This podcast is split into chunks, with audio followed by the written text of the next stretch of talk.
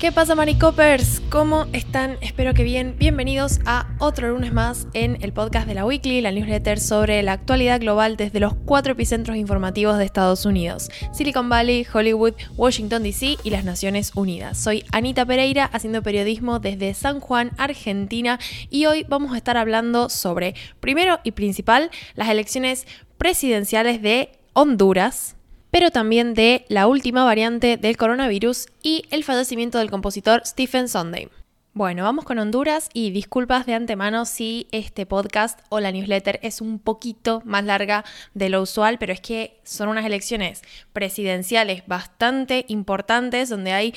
la culminación de una serie de procesos políticos al interior del país muy interesante y bueno, hace falta como mucho contexto, ¿no?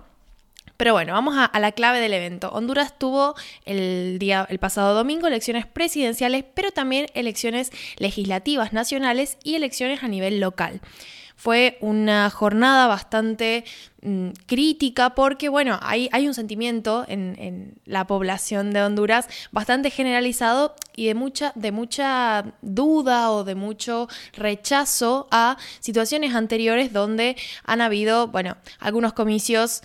sospechosos de ser fraudulentos o algunas situaciones que han contribuido a que se vulnere la, la transparencia de los distintos procesos institucionales. Pero bueno, según las cifras que reveló eh, la, comisión encargada, digamos, de supervisar las elecciones, el Consejo Nacional Electoral,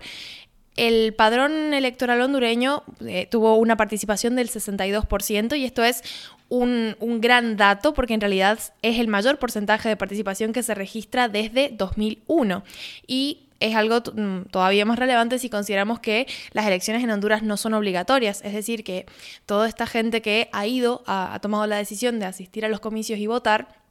lo ha hecho por motus propio, ¿no? Entonces, bueno, teníamos, eh, sobre todo me voy a centrar en el análisis de los candidatos y la, la, elección presidencial, pero luego al final de la newsletter dejo algunos apuntes sobre la importancia que tienen estos comicios en materia de la legislatura nacional, es decir, el Congreso Nacional. Para la, elección presidencial tenemos 15 candidatos que se han presentado para reemplazar, digamos, para ser los sucesores del actual presidente Juan Carlos Hernández. Hernández, eh, digamos, está finalizando ahora su segundo mandato, fue reelegido en 2017 en un contexto un poco problemático del que ya les voy a contar mejor, pero bueno, eh, no puede renovar, no, puede tener un tercer mandato, así que eh, en este momento están buscando se está buscando otro nombre, ¿no? El contexto de, Honduras, como les decía, es bastante problemático y está rodeado de una tensión social importante en lo que refiere a la política. Eh, porque, bueno, o sea, tenemos el, contexto inmediato, que es este último año, donde se han registrado una treintena de, asesinatos basados en motivaciones políticas y de hecho, bueno, tenemos la presencia, por ejemplo, de la misión de observación electoral que envió la Organización de Estados Americanos porque hay una preocupación de algunos eh, organismos internacionales sobre qué tan transparentes iban a ser estos comicios. Entonces, eh, bueno, incluso Naciones Unidas en, eh, en un momento ha hecho referencia a cómo esta campaña ha estado marcada por altos niveles, inquietantes niveles de violencia. Entonces, eh, bueno, desde la OEA, por ejemplo, se tomó la resolución de enviar esta misión de observación electoral para intentar garantizar eh, la transparencia ¿no? de, de, la jornada electoral. Todo este malestar social se remonta a 2009, mm, donde el expresidente Manuel Zelaya fue destituido de su cargo como presidente con un golpe de Estado y desde entonces ha estado mm, gobernando este partido que es el Partido Nacional del cual es miembro, bueno, el actual presidente justamente Hernández. Entonces, como les decía, en la reelección de Hernández en 2017 hubo un contexto bastante jodido y que tuvo grandes repercusiones a nivel social porque, bueno, eh, las elecciones se dieron con algunas circunstancias bastante, bastante cuestionables. En un momento el candidato, el principal candidato de la oposición tenía eh, la, mayoría de los votos, digamos, ya, ya se lo estaba dando por ganador, iban alrededor del 57% del total de actas escrutadas y el sistema de procesamiento de actas del Tribunal Supremo Electoral tuvo un fallo un supuesto fallo, donde, eh, bueno, digamos, se interrumpió ese proceso durante un tiempo, pero al volver a reanudarse, la victoria eh, pasaba Hernández, que, bueno, digamos, apareció con un mayor porcentaje de votos. Entonces, esta situación, que, como decía, ha sido súper cuestionada, pero a esto se le suma la militancia del principal partido opositor, que es el Partido Libre, que ha estado realizando durante estos años, porque, bueno, claro, veían cómo sus candidatos han sido derrotados quizás entre comillas, una y otra vez y el Partido Nacional es el que sigue en el poder. Entonces, por ejemplo, lo que tuvimos en 2019 fue un ejemplo de esta militancia del Partido Libre porque hubo una insurrección legislativa que duró tres meses, que estuvo convocada por diputados del Partido Libre, porque, bueno, estaban buscando em, el nombramiento de los representantes del el Consejo, el Consejo Nacional de Elecciones, que ahora lo voy a citar de nuevo porque es el órgano que se está encargando sobre todo de la gestión, y el Tribunal de Justicia Electoral. Y bueno, habían otros legisladores que estaban proponiendo em, crear las normativas para los órganos antes que nombrar a sus funcionarios.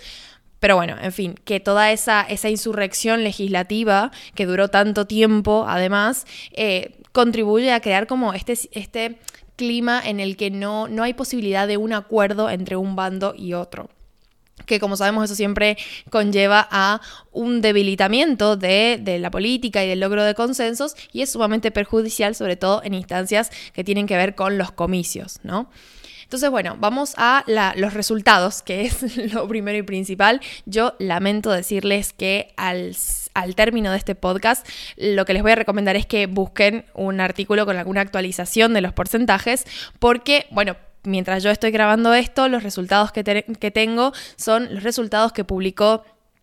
el Consejo Nacional Electoral pasadas las tres horas del cierre de comicios, que es lo que, lo que estipula la ley electoral hondureña. Y bueno, las cifras de ese conteo se basan en el 16% del total de actas, que es lo que se consiguió escrutar en ese tiempo. Así que 16% es un porcentaje bastante menor, yo soy consciente de eso, pero de todas formas no quería cerrar la newsletter sin ponerles algún número, algún porcentaje. Así que bueno, aquí van. En primer lugar está la candidata Xiomara Castro que es una candidata de izquierda por el Partido Libre, de nuevo, el partido opositor, que, bueno, de nuevo, con el, el, 16% de las actas escrutadas, ha conseguido el 53,4% de los votos. Castro es la esposa de Manuel Zelaya, este presidente que yo les conté que fue destituido por un golpe de Estado en 2009 y es un poco la figura que ha estado liderando, ¿no? La oposición, sobre todo, bueno, teniendo en cuenta el contexto de su marido y demás. En segundo lugar tenemos a Nasri Azufra, que es el candidato de derecha por el Partido Nacional, por el actual oficialismo, con el 34% de los votos. Em, bueno, él de nuevo es el, nombrado, el, elegido por el Partido Nacional para continuar con esta administración que tuvo Hernández por dos periodos y mantenerse en el poder al menos otro periodo más. Y en tercer lugar estaría Gianni Rosenthal, que es eh, un candidato moderado por el Partido Liberal con el 9,2% de los votos. Ese es de nuevo el panorama que tengo ahora como espero que para cuando les llegue esta newsletter debería haber avanzado bastante más el conteo y el recuento, así que probablemente tengamos un porcentaje un poco más definido.